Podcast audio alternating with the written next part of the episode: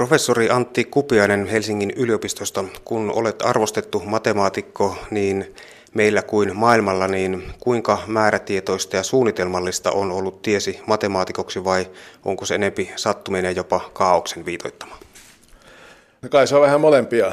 Et, tota, se, että minusta tuli matemaatikko varmaan on vähän sattuma, minusta olisi tulla fyysikko tai jotain muuta sen tapasta, mutta tota, kyllä se pienestä pitää niin kuin matematiikka ja luonnontieteet oli niin kuin semmoinen luonteva juttu mulle, että kun mä olin koulussa hyvä matikassa ja niin edelleen, ja sitten vanhemmat, kun ne huomasi sen, niin tuki sitä ja sain semmoista luettavaa ja muuta ja pikkukemistia ja muuta tällaista, niin että semmoinen oli varmaan niin kuin tärkeää, mutta se sitten mihin päätyi loppujen lopuksi, niin kyllä se on aika, siinä on sattumakin ollut, että ja se, että kun tuossa mietin, että mikä näissä luonnontieteissä mahtaa kiehtoa, niin onko se nimenomaan se, että huomasit pienenä jo, että tämä on sinun alasi? No varmaan, se on ollut, ollut tärkeä, mutta sitten se on jotenkin pidemmän päälle ollut, ollut kiinnostavaa just se, että niissä näkee niin, niin paljon sen, miten meidän niin kuin ymmärrys edi, eh, kehittyy ja edistyy. Että senkin, tämänkin mun, mun elämän aikana se määrä, mikä uutta tietoa on tullut ja myös mikä omalta pieneltä osaltaankin pystyy sit sitä tietoa tuottamaan, niin se on ollut se kiehtova juttu sinne. Että se on varmaan harvoja semmoisia ihmisen toiminnan alueita, jossa selvästi näkyy, että me todella niin kuin saavutetaan luotettavaa uutta tietoa. Joka, joka, ja, ja sitten meillä on kriteerit, joilla nämä voidaan niin kuin todentaa, että onko, onko, se, onko se totta vai eikö se ole totta. Et monella, monella muulla alalla niin auktoriteetti tai joku tämmöinen saattaa olla semmoinen, joka määrää sen, että minä olen kuuluisa, minä sanon, että näin kuuluu olla tai muuta, mutta tieteessä se ei päde. Että jos nobelisti tekee virheen, niin, niin se on ihan sama, se ehkä hetken aikaa pärjää sillä, mutta kyllä se sitten jää kiinni siitä jossain vaiheessa. No mikä itselläsi on ollut sellainen merkittävin tai mielienpainuvin löytö tai tapahtuma urasi aikana? En tiennyt ennen vuotta 1995 oikeastaan yhtään mitään turbulenssista ja kaauksesta. Ja sitten äh, huomasin, että itse asiassa ne asiat, mitä osaa, niin niiden avulla voin myös tämmöisiä asioita tutkia. Joten sitten sit, sit tuli semmoinen, että kiva, että mä pystyn tätäkin asiaa ymmärtämään. Palataan turbulenssiin ja, ja kaueksenkin tässä vielä, mutta sellainen kysymys, että ovatko sattuma ja kaos sama asia? Ei. Ei ole. Siis tätä äh, sattumallakaan yleensä tarkoitetaan, ainakin siis tarkoitetaan tieteessä, mutta varmaan myös ihmiset yleensä äh, ilmiöitä, joilla ei ole oikeastaan syitä. Että se on satunnaisuus, on nimenomaan sitä, että ei ole syytä.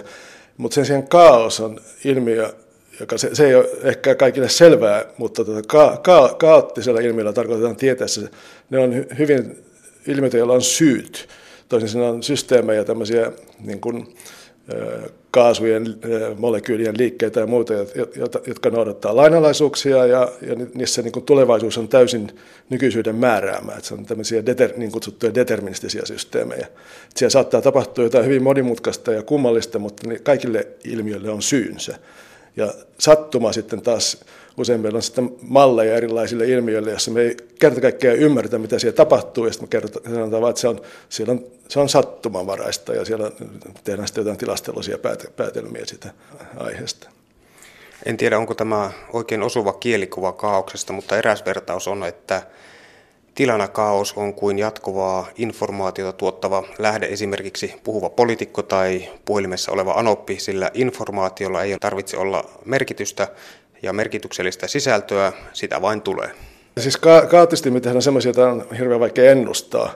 Ja joku tämmöisen poliitikon puhe niin usein hyvinkin ennustettava, että se poliitikon puhe saattaa olla hyvinkin niin kuin pitkäveteistä ja, ja, ja, ja ei kiinnostavaa, mutta, mutta usein saattaa olla hyvinkin ennustettavaa. Että kaoottisesti nimittäin nimenomaan semmoisia, missä me ollaan koko ajan vähän ymmällä, että mitä, mitä nyt tulee tapahtumaan. Se näyttää niin kerta kaikkiaan siltä, että seuraava asia, mikä tapahtuu, niin on aivan erilaista kuin mitä nyt tapahtuu. Että se, se ehkä kuitenkaan se poliitikon puhe ole semmoista. Itseäni askarruttaa se, että mikä mahtaa olla ihmiselämässä ahkeruuden ja yrittämisen suhde sattumaan. Olisiko 50-50?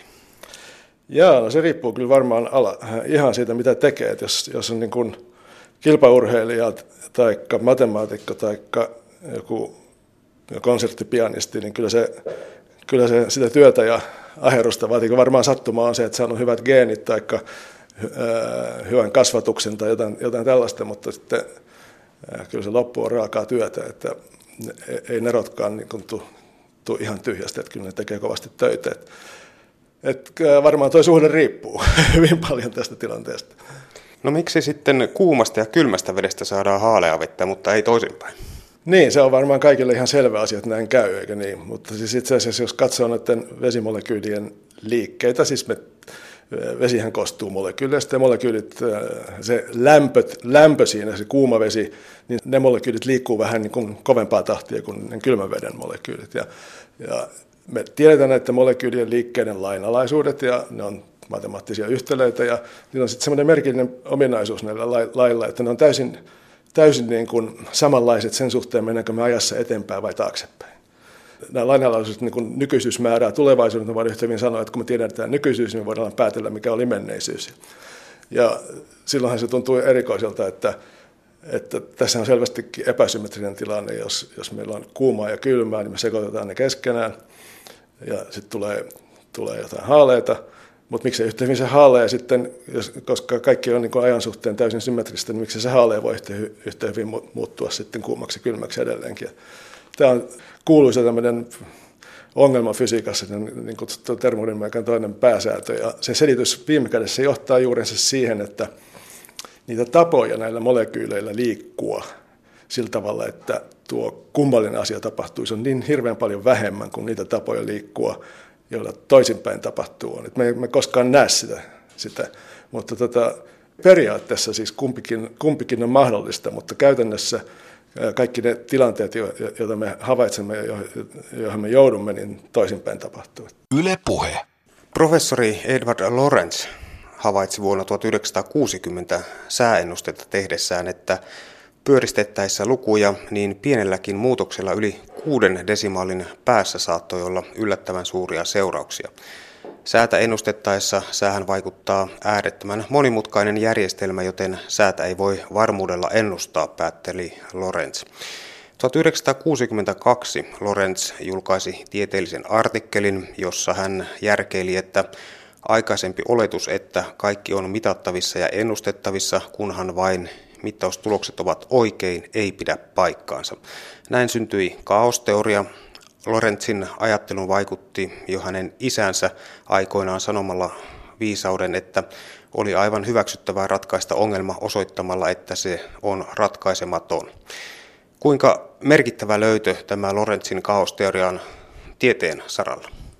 Olihan se merkittävä monella tavalla merkittävä. Toisaalta ei se Lawrence ollut ihan ensimmäinen, joka näitä, niin kuin usein on, usein on että, että samanlaisia asioita oli ollut ihmisten mielessä aikaisemmin. Siis fyysikot ja matemaatikot jo pitkän aikaa Newtonista lähtien halusi tutkia niin kuin planeettojen liikkeitä. Siitähän lähti oikeastaan koko modernin luonnontieteen liikkeelle, että Newton selitti, minkä takia planeetat liikkuu niin kuin ne liikkuu. Hän kertoi, että siellä on tietty tietty voimalaki ja, ja sitten liikelait ja sitten niiden perusteella voidaan sitten esimerkiksi ennustaa tulevaisuutta ja laskea, laskea ratkaista yhtälöitä ja, ja sillä tavalla sitten ennustettiin auringon pimennyksiä ja kaik, kaikkea mahdollista. Mutta sitten jossakin vaiheessa sitten heräsi sellaisia kysymyksiä, että monet asiat oli vaikeita laskea sitten käytännössä ja, ja oli, oli, tuli matemaatikolle sitten sellainen kysymys siitä, että onko ne kuitenkin periaatteessa esimerkiksi aurinkokunnan liike, niin voidaanko me ratkaista ne yhtälöt ja sitten kertoa täsmälleen, mitä tapahtuu milloinkin. Ja tämä oli kuuluisa ongelma itse asiassa matemaatikolle, jonka Ruotsin tiedeakatemia asetti joskus 1800-luvun lopulla. Ja sen ajan kuuluisi matemaatikko Poincaré yritti sen ja sitten antoi ratkaisun ja kaikki olivat taputtivat, että hieno, hieno ratkaisu, kunnes Poincaré itse huomasi, että hän oli virheessä siellä laskuissa tai todistuksessa ja ja, ja tota, kun hän sitten, sitten pähkäili, veti sen ratkaisunsa pois ja pähkäili aikansa kanssa, hän rupesi epäile, epäilemään, että ehkä se sittenkään ole niin säännönmukaista se liike, että ehkä siellä onkin jotain, jota, jota hän puhui kaauksesta ja siinä vaiheessa 1900-luvun alussa. Ja, no kuitenkin sitten se jäi, jäi sille tasolle aika paljon, koska nämä, nämä oli semmoisia, silloin ei ollut tietokoneita, että me saatettu niin kuin laskea näitä yhtälön ratkaisuja todeta, että ne on monimutkaisia. Että kaikki oli tämmöistä käsipeliä, niin kuin, niin kuin kyllä paperilla laskemista ja tutkimista. Että se Lorenzin juttu oli sen takia eh, kiinnostava, koska hän ensimmäisenä sitten hän käytti, käytti sen ajan tietokoneita, yritti näitä sääilmiöiden tota, yhtälöitä ratkaista, niin totesi, että siellä onkin tätä kaoottista käyttäytymistä. Ja se sai aikaiseksi sitten valtavan, valtavan kiinnostuksen kaikkea tällaista kohtaa. Kuinka suuri moka tieteessä on ollut aikanaan, että kaauksen ja sattuman merkitystä lopputulokseen ei ymmärretty? mä en kutsu sitä mokaksi. Mä, musta se on enemmänkin tyypillinen asia, mitä tieteessä tapahtuu, että me jostain jollakin kumman tavalla me löydetään luonnosta tämmöisiä lainalaisuuksia, joilla sitten on semmoisia seurauksia, jotka on meille yllättäviä. Luovuus ja kaos on helppo mieltää samaan asiayhteyteen, mutta kun puhutaan luovuudesta ja matematiikasta, niin tuntuu, että ollaan ääripäissä. Mikä siellä luovuudella on matematiikassa? Tämä on mielenkiintoinen sana käsite, että luovuus ja matematiikka on ääripäissä. Mä enemmänkin sanoisin, että ne ovat siellä samassa ääripäässä. Et varmaan monella ihmisellä on kuva matematiikasta, että se on sellaista mekaanista laskemista. Mutta siis matematiikkahan on kaikkea muuta kuin sitä. Matematiikkahan on koko ajan niin kuin uuden luomista. Et silloin kun matemaatikko tutkii silloin joku ongelma, ei se tiedä, onko se ratkaisu vai, vai eikö sen pitää se tiedä millä tavalla se lähestyy sitä, sitten se ehkä päätyy siihen, että sillä kenties on ratkaisu, miten edetä, löytää se. Se on niin tutkimusmatkailua ja uuden, uusien asioiden luomista ja tekemistä. Koko matematiikan valtava jär, äh, rakennelma, mikä nyt matemaatikkojen toimesta on satojen vuosia aikana kehitetty, niin sehän on, äh, sitä on vaikea verrata mihinkään niin inhimillisen niin luovuuden tuottamaan rakennelmaan. Että, että kyllä ne on siellä samassa päässä mun mielestä. Professori Antti Kupiainen Helsingin yliopistosta. Ihmisiä singotaan avaruuteen, mutta emme kovinkaan hyvin tiedä, mitä nenään edessämme tapahtuu. Millaisia arvoituksia voivat pitää sisällään esimerkiksi arkiset ilmiöt vedessä ja ilmakehässä? Joo, siis ilmakehä ja vesi on molemmat, niin kuin, toinen on neste, toinen kaasu, mutta niillä on samat taas niin kuin lainalaisuudet, jotka, jotka matemaatikot ja fyysikot löysi aikoinaan 1800-luvun alussa. Siis meillä on yhtälöt, jotka kuvaavat ilman liikettä ja veden liikettä ja näitä yhtälöitä voidaan pyrkiä esimerkiksi tietokoneella sitten ratkaisemaan ja ennustamaan tulevaisuutta. Ja nämä yhtälöt ja ilmiöt on monimutkaisempia kuin esimerkiksi planeettojen liikkeet, mutta kuitenkin ne on periaatteessa tutkittavissa. Kaikki me tiedetään, että noilla yhtälöillä saattaa olla aivan kummallisia, niiden ratkaisu, saattaa olla kummallisia ominaisuuksia, jos katsoo niin kuin veden virtausta jossain joessa esimerkiksi.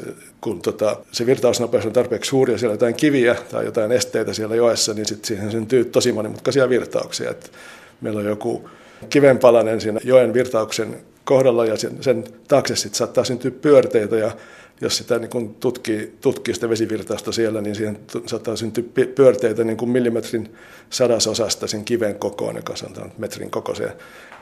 Erilaisia monimutkaisia, täysin kaoottista ja täysin sattumanvaraiselta näyttävää liikettä. Ja sama, samanlainen liike syntyy, kun lentokone lentää ilmassa ja auto maantiellä. Ja sitten taas toisaalta, kun ilmavirrat lämpötilan muutosten seurauksena törmää toisinsa, siis turbulenttia liikettä, hirveän monimutkaista liikettä, joka, jolla on tietysti käytännön seurauksia vaikka kuinka paljon, niin kuin esimerkiksi tuo ilmakuoppa siellä lentokoneessa ja laivojen suunnittelussa ja ties missä.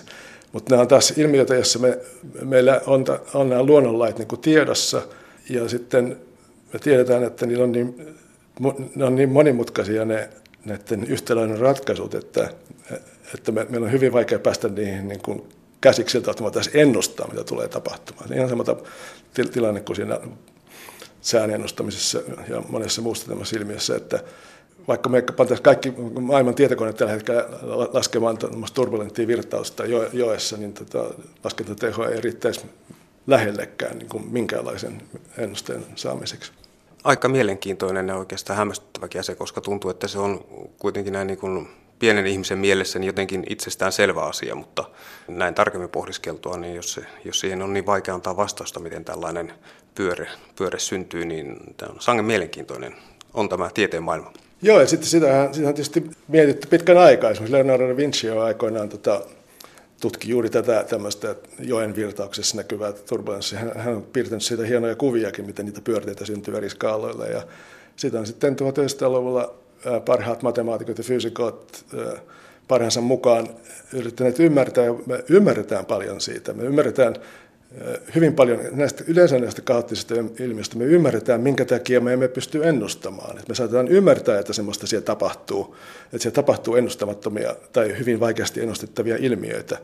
Ja, ja sehän tässä on tietenkin se tieteen panos ollut, että, että se ei ole enää sitä, että me olemme sormisuussa, että mitä nyt on tapahtumassa, vaan me tiedetään, että tässä nyt ikävä kyllä on ilmiö, joka on tosi vaikea niin kuin ennustaa, vaikka me tiedetään, minkä takia se tapahtuu.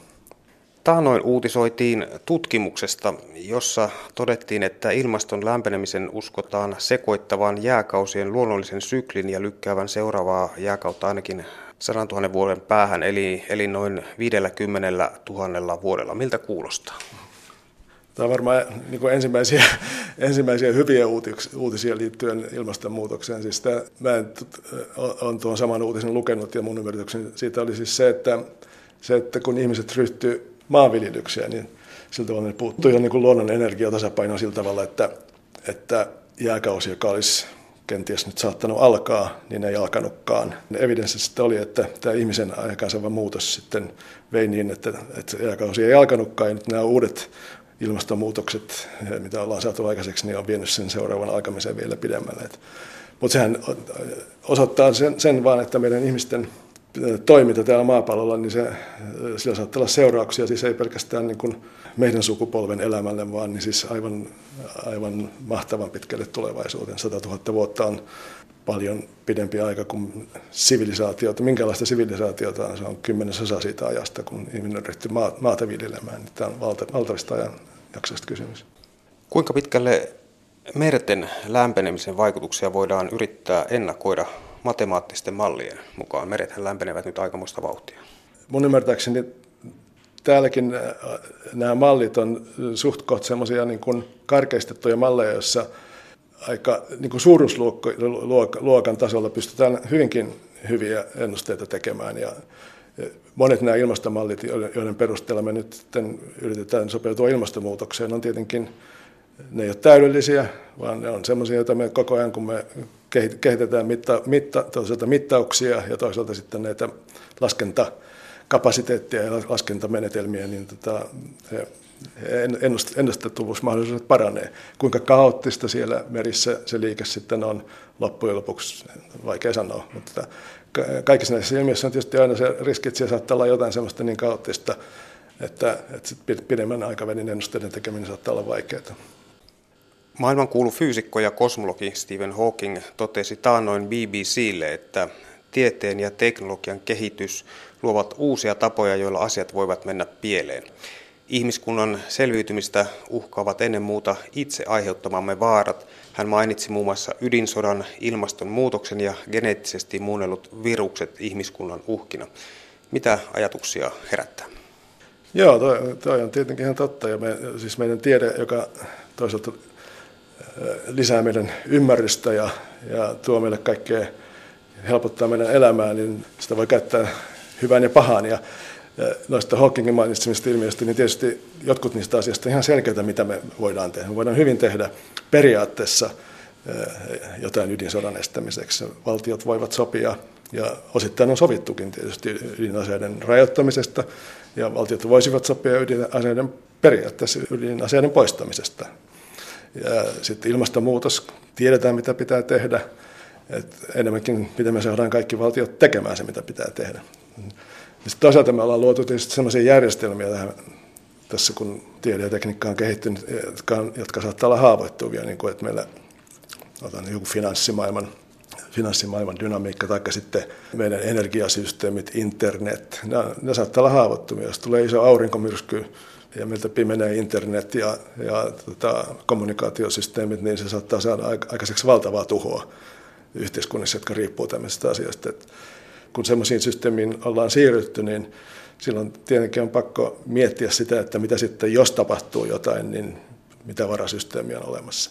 Sitten taas joku tämmöinen virukset, että ihmiset keittiössä sekoittelee sitten, joka on ihan mahdollista, että molekyylibiologia johtaa siihen, että jokainen voi tehdä omassa keittiössä ties mitä myrkkyä tai mitä tahansa uutta, uutta elämänmuotoa. Ja tietenkin siinäkin me, ainoa, ainoa ratkaisu on niin kuin valvonta, sääntely, erilaiset mekanismit, joilla me pyritään niin kuin pitämään tämä ilmiöt kurissa.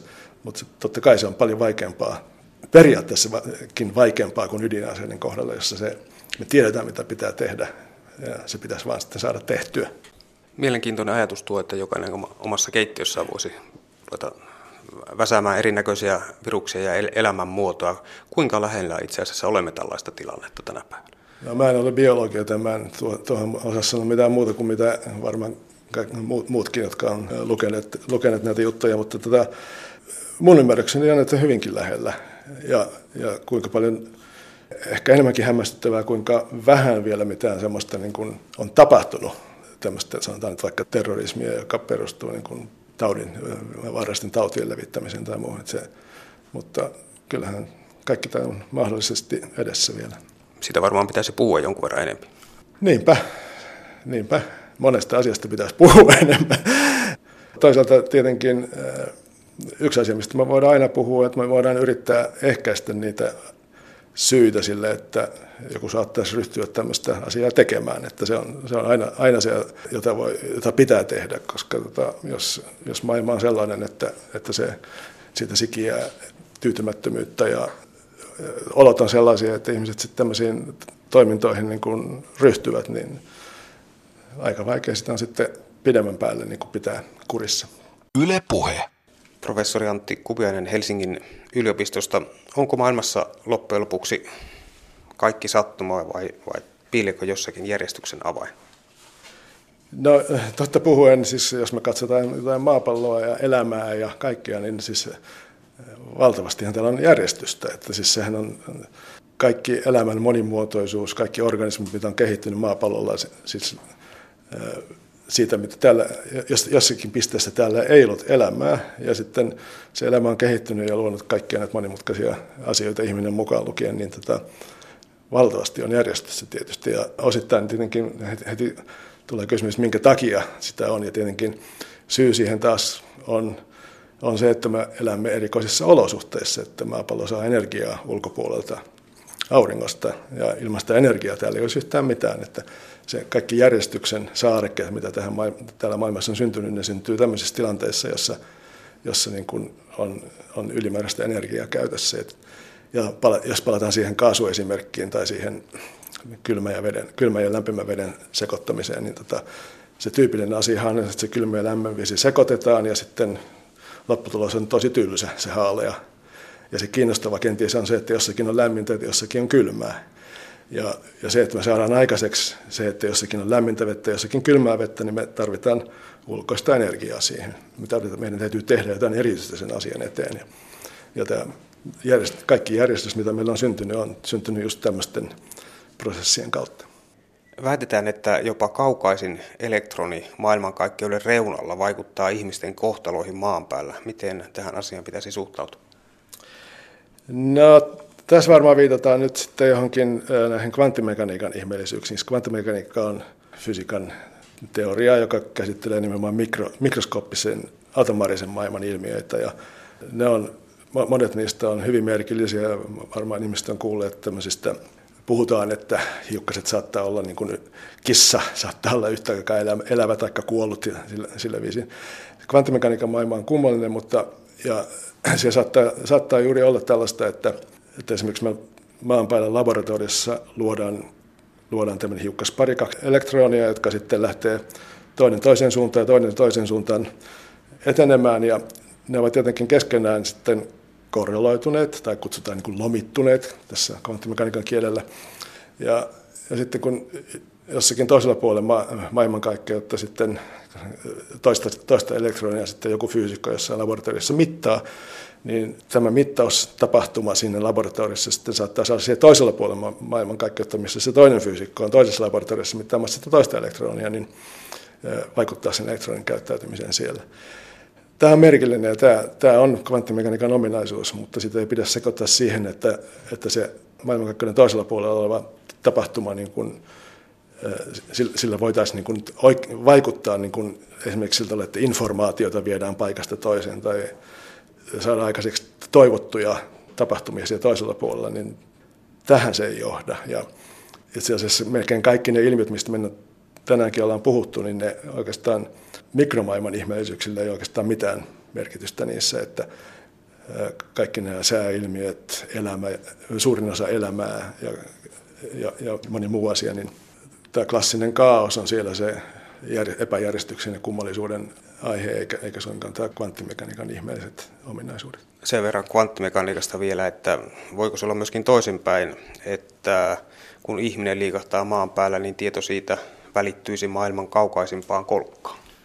Joo, näin ei voi olla. Siis tieto, tieto, tieto ei voi välittyä. Me, näitä ilmiöitä me ei voida käyttää tiedon välittämiseen. Siis Einsteinhan kehitti suhteellisuusteorian, jossa, jossa niin kuin tota, yksi, yksi tapa sanoa Einsteinin erikoinen suhteellisuusteoria, että meillä on maksi, signaalinopeus, nopeudella on maksimi, se on valon nopeus. Mitään tietoa ei voi kuljettaa paikasta toiseen nopeammin kuin valo, joka on 300 000 kilometriä sekunnissa. Sen nopeampaa ei voi. Eli, eli silmänräpäyksessä tietoa ei voi kuljettaa paikasta toiseen. Tässäkin kokeessa, mihin, mikä hiljattain tehtiin, niin todettiin, todettiin niin, niin asiat voivat vaikuttaa toisiinsa.